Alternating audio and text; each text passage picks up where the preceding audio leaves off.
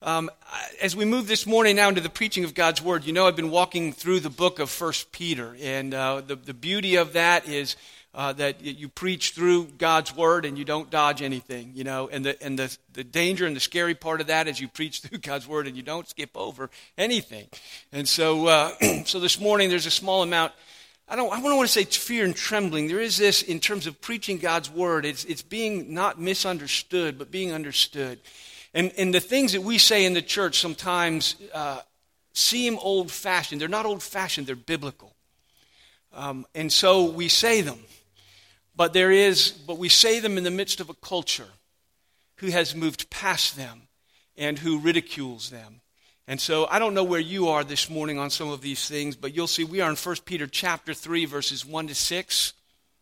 And we are talking about Christ-like willing submission of wives to their husbands. Next week we are going to address I'm going to address husbands. And if you're a husband or you're a man here this morning, you uh, unless providentially hindered should be here next week that God may speak into your life in a similar way because God, I think, has things to say to both of us. And wives, as I speak to you this morning, know that um, I am going to speak to your husbands. We're in 1 Peter chapter 3, verses 1 through 6. Hear then the word of God. He says, likewise, connecting back to what he's been saying, likewise, wives, be subject, be submissive to your own husbands, so that even if some do not obey the word, they may be won without a word by the conduct of their wives when they see your respectful and pure conduct. Do not let your adorning be external, the braiding of hair and the putting on of gold jewelry and clothing to wear, but let your adorning be the hidden person of the heart with the imperishable beauty of a gentle and a quiet spirit, which in God's sight is very precious. For this is how the holy women who hoped in God used to adorn themselves by submitting to their own husbands, as Sarah obeyed Abraham, calling him Lord. And you are her children if you do good and do not fear anything that is frightening. Pray with me. Father in heaven, it is to your word that we come this morning. Uh, Father, we come with baggage, we come with fear, we come with sometimes even confusion, and we come wondering, but we long for you to speak. Would you give clarity from your word this morning? Would you speak to us about what this means in our day and age, in our marriages? Would you speak to us about the design that you have for us? In Jesus' name we ask and pray. Amen. You'll see the first quote in your bulletin under the uh, first point there is from a historian, William Manchester, and he said that the erasure of distinctions between the sexes is not only the most striking issue of our time, but it may be the most profound that our race, the human race, has ever confronted. That's quite a statement. Not, not just a profound issue for our time, some of the, the erasing of distinctions and erasing of some of these lines of our time, but in the history of our race, it's, it's a significant shift. We live in and, and swim in this postmodern culture. It's, it's a, a culture that has pushed away all absolutes, absolute truth. And so it's erasing the line between truth and, and false, and between what is absolutely true and, and what we simply believe in opinions. But it's also been erasing then, because there's no absolute truth, it's erasing moral lines. Right? It is, it is dwindling the distinction between right and wrong on a moral level. And so they've taken the great eraser and they've applied it to gender. And it becomes in this whole thing where there's no absolute truth and there's no absolute morality and right and wrong. And you know what? There's not even any absolute gender. So we start talking about transgender. And we start erasing the lines of distinction where sexuality and gender have just become another choice among any choices of what you're going to believe and do, what is right, what is wrong. Gender itself has become, in some ways, irrelevant. But femininity and masculinity are God given categories. You cannot read your Bible starting in Genesis 1 and 2 and all the way to the end to see that passages like this, and they can be multiplied, that, that these categories are God given categories. Each one, each gender, masculinity and femininity, with a separate and distinct beauty and intention by the God who created them, created us. Genesis 1:27, say in your bulletin, it says that the image of God, in the image of God, He created him, and male and female, He created them. And I believe it's a statement of saying that we together embody the image of God in our masculinity and in our femininity as complementary uh, ways that God has made and distinguished us, that we together image God. That we reflect who He is and what He is like, and it takes both. And Scripture presents this God given complementarity as a beauty, as there are distinct strengths and distinct roles that we have to play.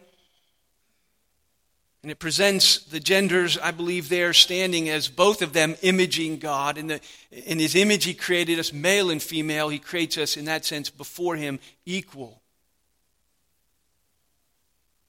But different. And in being different, there are different roles and responsibilities that He has given to us. And we see it physically in the way that we are made and things that some, one, uh, one gender is able to do that the other is not. And God has designed it that way. We are different, we are wired differently. And so, throughout Scripture, living out our God given roles is simply one aspect of our godliness. And that actually living out our God given gender roles, who we are and what He has made us to be, is part of our godliness as we reflect back his image and his goodness to him. And so Peter has been speaking throughout this passage. You know, we're starting in chapter 3, but it starts with that word likewise. You know, and it could be, you know, the word therefore. You always say, what is the therefore, therefore? And it always is pointing back to something. And likewise is the same way. He's likening it to the things he's been talking about up to this point. And really, this all goes back to even verse 11, where he is addressing again the church as that sojourning exiled people, right? I heard you as sojourners and as exiles. Right? In verse 12, he says to keep your conduct among the Gentiles honorable, right? As God's distinct people. We are a distinct sojourning people. This is not our home. We just sang about Storman's Jordan, Jordan's stormy banks as we long for the time and the place where we will be with him. And so as we sojourn as his unique people, he says, live among the Gentiles in a way that keeps your conduct honorable. And then in verse 13, he opens this whole section, and we're still in it. That he starts in verse 13, he says, Be subject for the Lord's sake to every human institution. And then he starts with the emperor and with governors in verse 18. He talks about servants and masters, and he talks about, he talks about the Christian virtue of submission. It's a Christian virtue that imitates Christ, who himself was submissive. And so he says for those two ways, he talks about governors and emperors and masters and servants. And then he says in verse 1 of chapter 3, where we've started, likewise, which means, translate in the same way, in the same way that you've been thinking about it in these other categories, in the same way, wives submit he says, to your own husbands. Be subject to or submit to your own husbands. Now, it's an important to, distinction to note immediately that it's not saying that women should submit to men, right? But it is saying that wives should submit to their own. And that word is distinct in the Greek, and it's used again in Ephesians that we'll see in a moment. And it's used in both places to say your own husband, as if to distinguish it from all other men. Right? So he's talking about there is a unique economy in marriage. There's a unique structure in marriage that God has designed. We see this structure, and, I, and I've put it in there. and some people say, well, this structure and some of these things that Paul is saying are just, they're just cultural. When Paul talks about these roles that men and women have, he's addressing it within this ancient Roman culture. And so it's probably, this is probably just some carryover of cultural baggage from that time. But interestingly, when Paul addresses these issues, and he seeks to justify and explain them and to ground the church in them. Where he appeals is not the culture. And it might be easy to say, hey, to win them, Paul says at one point, hey, to win them, I become all things to all men. To one who's like this, I become like this. And to another who's like that, I become like that. Why to win them? And if he is saying, well, to win your wives, you should become, you know, become like this. Why? Because you can just simply win them. But that's not what he does. When he talks about these issues in the context of the church in 1 Timothy 2, I believe this did make it. If it if it didn't in your bulletin, 1 Timothy 2:13 he says in explaining why there is this economy. He says, For Adam was formed first, and then Eve. Right? He goes to Genesis. He goes to the creation, the creational order, the way God made things from the very beginning, the way God designed it, the, the, the very fabric of what God was doing when He made us male and female in His own image. And He said there, there is an order to things, and the way that things unfold and unpack are meaningful in the scripture. And so when you get to Ephesians 5, which is the classic passage that deals with this, and there's no way you could talk about what Peter's saying and not pull Ephesians 5 in and to hear Paul. Because as Paul describes this relationship, this economy within a marriage, this relationship between a husband and a wife, he likens it, again, not as something you do simply to win the culture. It's not even envisioned here at all. What he says is, in your marriage, there's a little picture going on, a picture of Christ and his church. And, and the relationship between Jesus has with his church and the very nature of that relationship, he says, you take it home. And in your marriage and in your home, it is lived out, and we reflect back the beauty and the glory of Christ and his church in the way that our homes are run and ordered. It's there, first Ephesians 5:21. He says this submitting to one another out of reverence for Christ. And there is a mutual submission. And we always need to start here submitting, subjecting ourselves one to another. So husbands will submit too. They'll submit next week, right? And we'll talk about their unique submission, the unique calling that is on them as men and as husbands. So there's a mutual submission, but so he says submitting to one another out of reverence for Christ, for Christ's sake not for the culture's sake, but in obedience to Christ, right? He says, Wives, submit again to your own husbands as to the Lord. For, because the husband is the head of the wife, even as Christ is head of his church, the body, his body, and is himself its Savior. Now, as the church submits to Christ, so also wives should submit in everything to their husbands. A lot of people just skip all of this, write it off as cultural. I don't believe it gives us room to do that. When he takes it, when he takes this whole issue and he pulls it in and he says, as the church submits to Jesus, as there is an economy, a, a, a structure in the way that this works, a design. And he says, in that way, as to the Lord, there is this same economy at home. He's describing where authority resides in a marriage and how a marriage relationship should function. And so Peter and Paul are both calling their, the, the wives of the church to a distinct version of holiness, a distinct version of godliness, a distinct version of what it looks like to be obedient to Christ and to live in reverence to Christ. And so Verse 1, he says to be subject. Wives, to your own husbands. To submit ourselves. It's a term that's used in the same, uh, in, in the Greek here, the same word that's being used here. It can be used in a military context. And the military is, is the whole idea of soldiers coming under authority. Right? A soldier that comes under authority, and so they willingly get in line. If you join the army, like in a sense, you signed up for this. And when he says get in line, you get in line. So there's a willing coming under of authority, of leadership, of getting in line behind somebody else. To follow another's lead. Negatively, it's to not take authority, to not take control over. So, what he says when a woman is to be subject or to be submissive, positively, it's to come under authority, it's to come under leadership, and negatively, it's to not take authority over It's to not take over, to not take control and to rule. And so it refers to a genuine willingness in the whole thing, in this whole picture, whether it's in the Ephesians passage or here or anywhere else. Everything that you and I are called to as we follow Jesus Christ. One of the most important factors in that call and in that command is how the heart responds.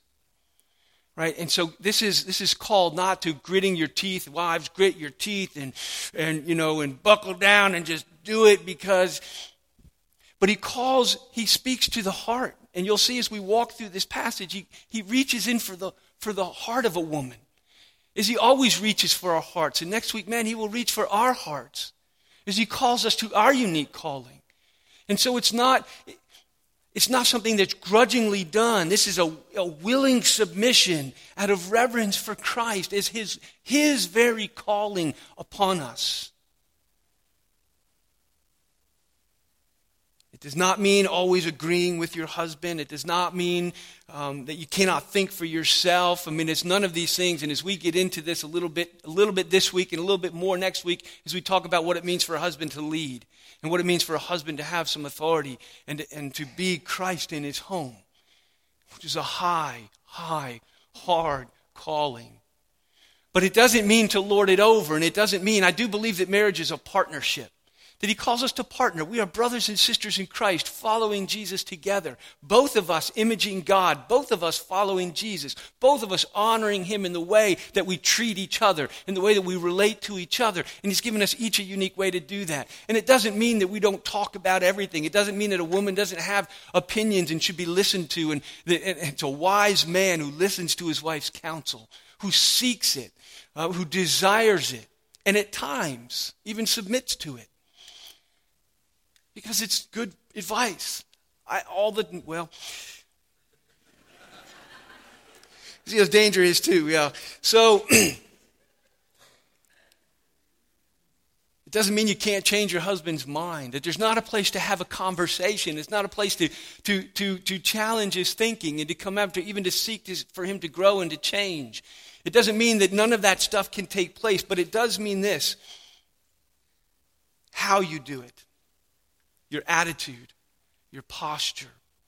Because this is not, Peter doesn't call uh, uh, wives to be servile. A woman is not her husband's slave. There has been more abuse out of these kind of passages in the history of the church that are, are ridiculous stories of, of, of, of, husbands dictating everything in terms of where the pots and pans are and whether the wife has done this and that and controlling and manipulating them by controlling the money and doing all kinds of ways where he, where he is not like Jesus at all in the way that he does. I know there's room for abuse in it. Your wife is your sister in Christ and a daughter of the King. Piper, there in, under number two, I like his definition. I was rooting around for a good way to say it, and Piper says it this way The divine calling of a wife to honor and affirm her husband's leadership and to help carry it out through and according to her gifts. It's the disposition, the posture, the attitude to follow a husband's authority. It's an inclination, a willingness, a desire to yield to his leadership. In other words, it's about respecting him. In fact, in that Ephesians passage, after he talks about a, a wife submitting to her husband and a husband loving his wife as Christ has loved the church, and he ends with that saying that a husband should, should love his wife and a wife should respect her husband. And I do believe respect is at the core of this whole concept. Respect of your husband, but more importantly, respect of his God given position. And sometimes that's hard for us, and we do respect positions. We have people who are in authority over us, and we, they may not be people who are better than us. They may not even be smarter than us. They may not have more experience than us. I may not, all these kind of things, but they have a position. And I have to respect that position. And there are many ways that I have to submit to their leadership because they hold that position. And if God should change those things. But we respect the God given position. And it says that she should carry it through. That, that, I like this definition. It says the leadership and to help carry it through according to her gifts. You know, there's this whole thing in the, in the marriage, again, because people think, you know, you hear this thing, a man is supposed to be the spiritual leader, he's supposed to have authority, so he's supposed to do everything and be in charge of everything.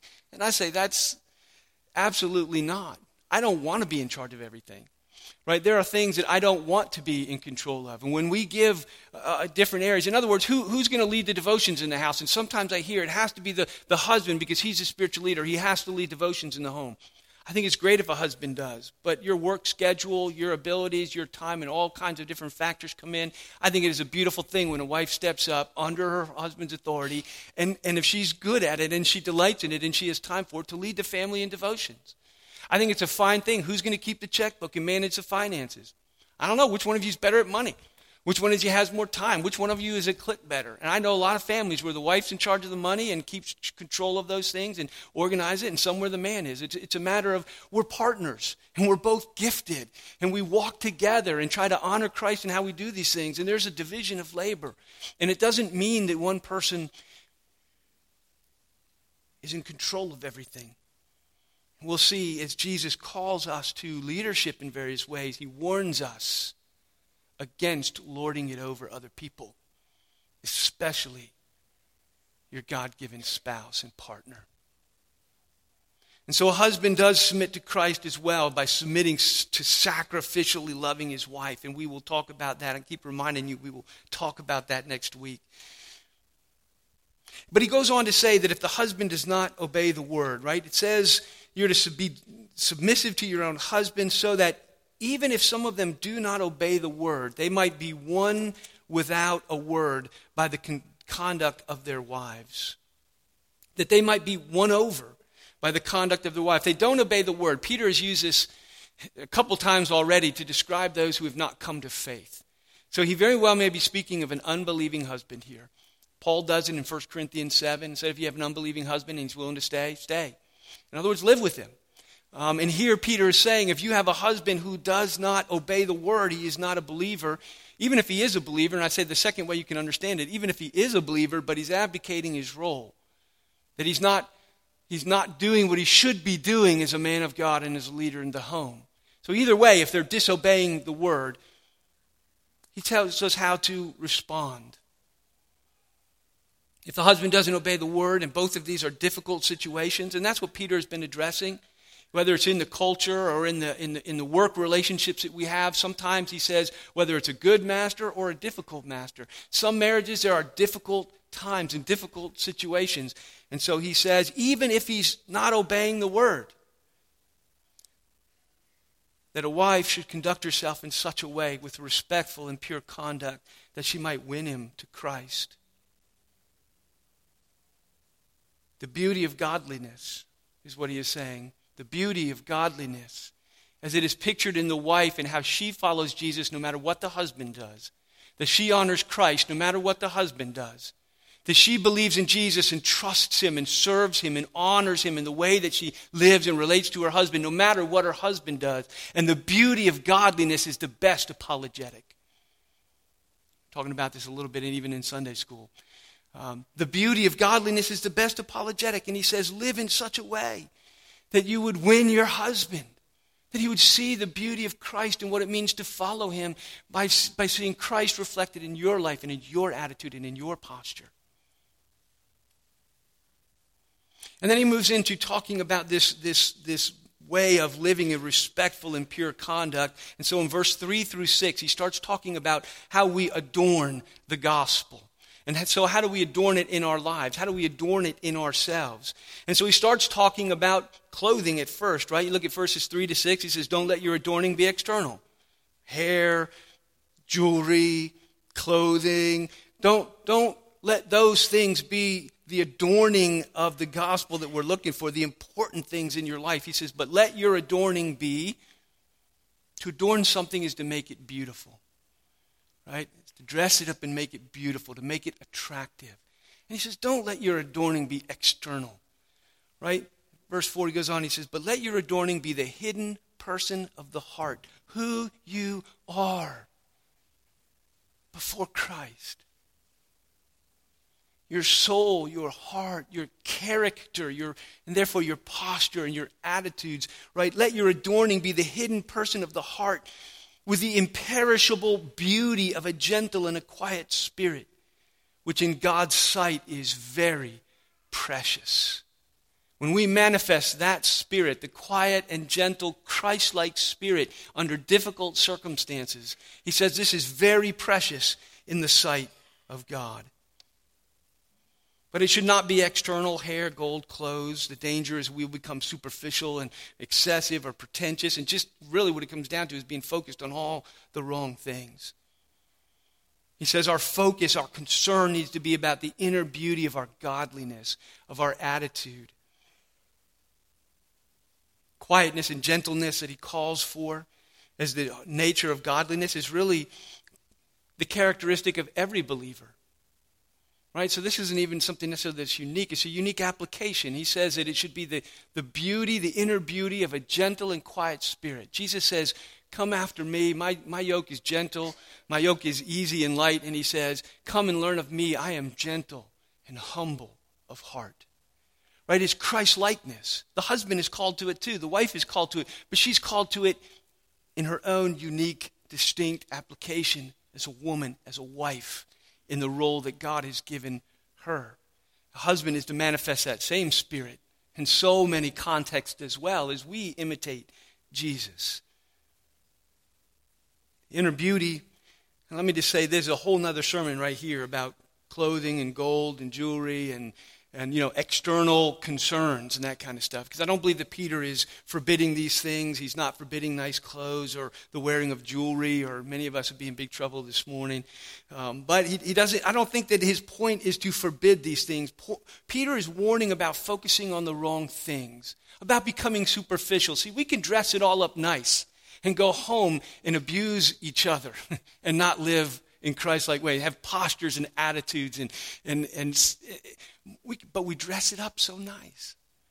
Right? And he's saying, look, you, you know, you can dress it up. I don't think he's even saying you can't dress it up. He's just saying it has some value, but the supreme value is the inner person of your heart, who you are before God in your imitation of Christ.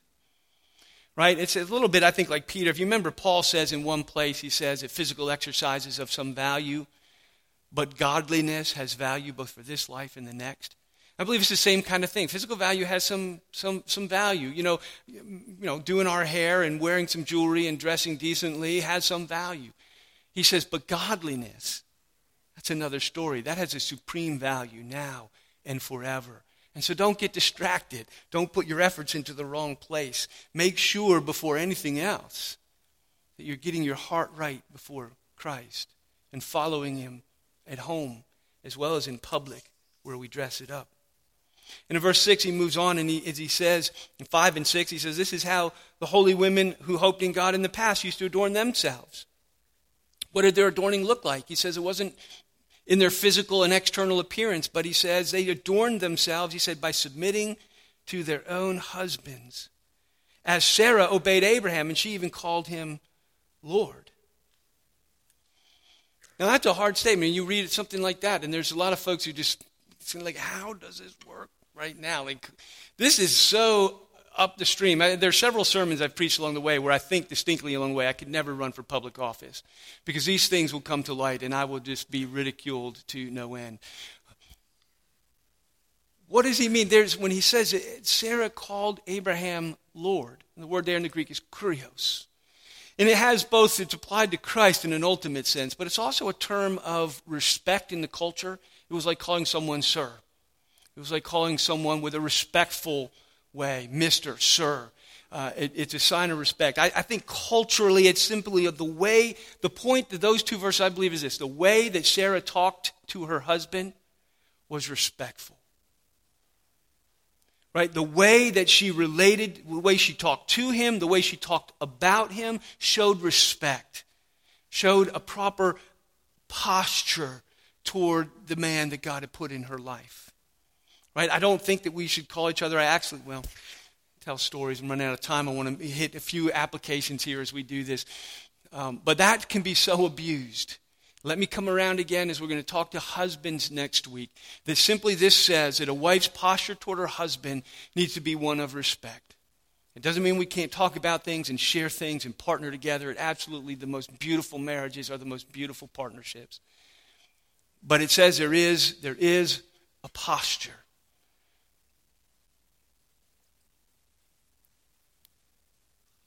So, how do we do this? This is hard. In some ways, this is hard. For some of you here this morning, for some ladies, you're like, yeah, I know. For some of you, you're thinking, I don't know. I'm going to go home. I encourage you to go home, search the scriptures daily to see if these things are true. And let God speak to your heart from Ephesians and from Peter and from Timothy and from Sarah and from the scripture from Genesis and Sarah down to Peter and here toward the end as he speaks to us. But it is hard. And the answer is how do we do this? How, how is a woman to do this? And the answer is this. As Peter has started out with this whole thing, as he said, do it for Christ's sake. Do it out of reverence, as Paul says, out of reverence for Christ, we submit to one another. That we do it in some ways, I don't just do what I do in relationship to my wife because she is the ultimate value. I, I, I seek in my posture to my wife to honor God. I do it for Him because I love Him, because I serve Him, because this is about obeying Him. You really have to see this is about you and God. This is about you and the Lord. This is about you and Jesus. This is about you and following Jesus. Right? And so we do it for Christ's sake and out of reverence for Him. There is a, you know, when David says that he has sinned and he cries out, It's against you alone, O Lord, that I have sinned. And there's a way when we fail to follow Christ, when we fail to live out His calling. And there's a sense in which, first and foremost, we sin against the Lord who given these commands, made these designs, called us in these ways. And then we've also sinned against each other. So part of this is, is really about submitting to Christ. When we do it unto the least of these, he says, You've done it unto me. And there's some way when we do it unto each other in our marriages, we do it unto him. And as much as we don't do it unto the least of these, and we don't do it unto each other in marriage, we have failed to do it to him. And so that's where we start. That's how we do it. We live for Jesus. There's a glory in it. There's a beauty in it. There's a reflection of God's image in it. You know that there is a Trinitarian you know, in this whole economy of God as He creates it and says we are created in His image and He creates us male and female, and He says, and somehow being male and female is, is imaging God. We see we are Trinitarian, and I'll start, there's a mystery there and a whole more series of sermons on there, but what we believe is this God is one, and He exists in three persons Father, Son, and Holy Spirit. They are distinct, they are one, they are distinct. And the Son is eternally in submission to the Father. And the Son in his incarnation is in submission to the Father. And he does only what the Father says, and he, and he works only the Father's works, and he seeks only to bring glory to the Father. And there is this beautiful submission of the Father to the Son. They are equal in power, equal in glory, equal in eternity, equal in their Godhead and in their, in, in, in their deity.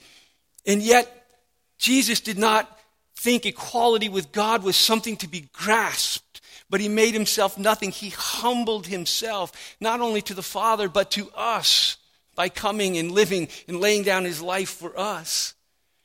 And then tomorrow and next week we come to the husband, who that is also a model for him, for us. But this is, this is, there's a beautiful economy in the Godhead, in the Trinity, a submission and a, in a beautiful way that is mirrored in the home. Woman is not less of a person. She is in no way inferior. There, she is no way less competent. But she is God's image bearer and a sister in Christ with a distinct role in the economy of God. And so marriage is a partnership of equals with different roles. And authority and leadership does rest with the husband. And there's a relationship of mutual counsel and mutual understanding and mutual cooperation and mutual consideration and mutual love and mutual respect. We are free to disagree and to pursue discussion, but in such a way that endorses the husband's leadership and authority under God. It is marked by a submission to his lead. I believe many of the marriage difficulties that we suffer are role dysfunction husbands abdicating, wives usurping, when things get out and the battle lines are drawn. Wives will be tempted. Oh my. Let me say this, and I'll close with, with this. Wives will be tempted to wrest leadership from their husbands. If you, there's two verses there in your bulletin in Genesis chapter 3, and I would encourage you to look at those. In Genesis 3, 6, we know that in the fall that there was, by the sweat of our brow, that we will, we will labor. We know in the pain of childbirth, but we also see something that we often forget. The same verse says this, to the woman he said, Not only will I multiply your pain in childbirth, but your desire shall be for your husband, and he shall rule over you.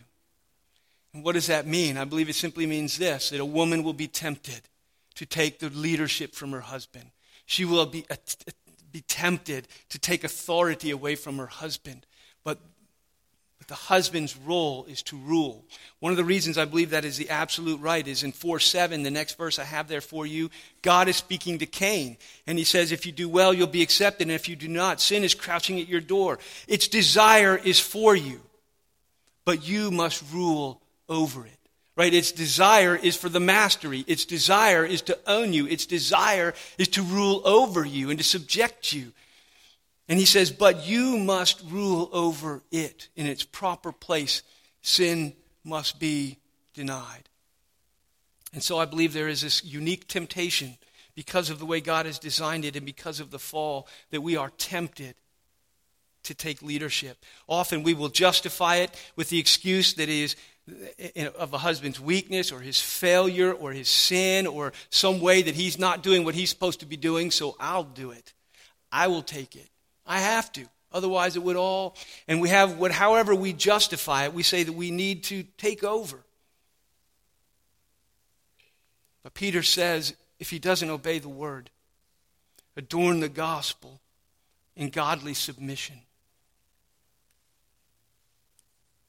So, wives, consider in what ways can you do a better job of respecting your husband's authority? What way you can do a better job of submitting to his leadership? What ways you may have wrested leadership from him? What ways you may have taken control from him? Where you may be lording it over him? Where you may be disrespecting him? And to think through what it would look like for you to be Sarah's daughter in the calling that God has placed on us. Both roles of a husband and wife, and I close with this thought imitate Christ. Both roles in a husband and a wife imitate Christ. Right now, I've said the wife imitates Jesus in his voluntary submission to the Father.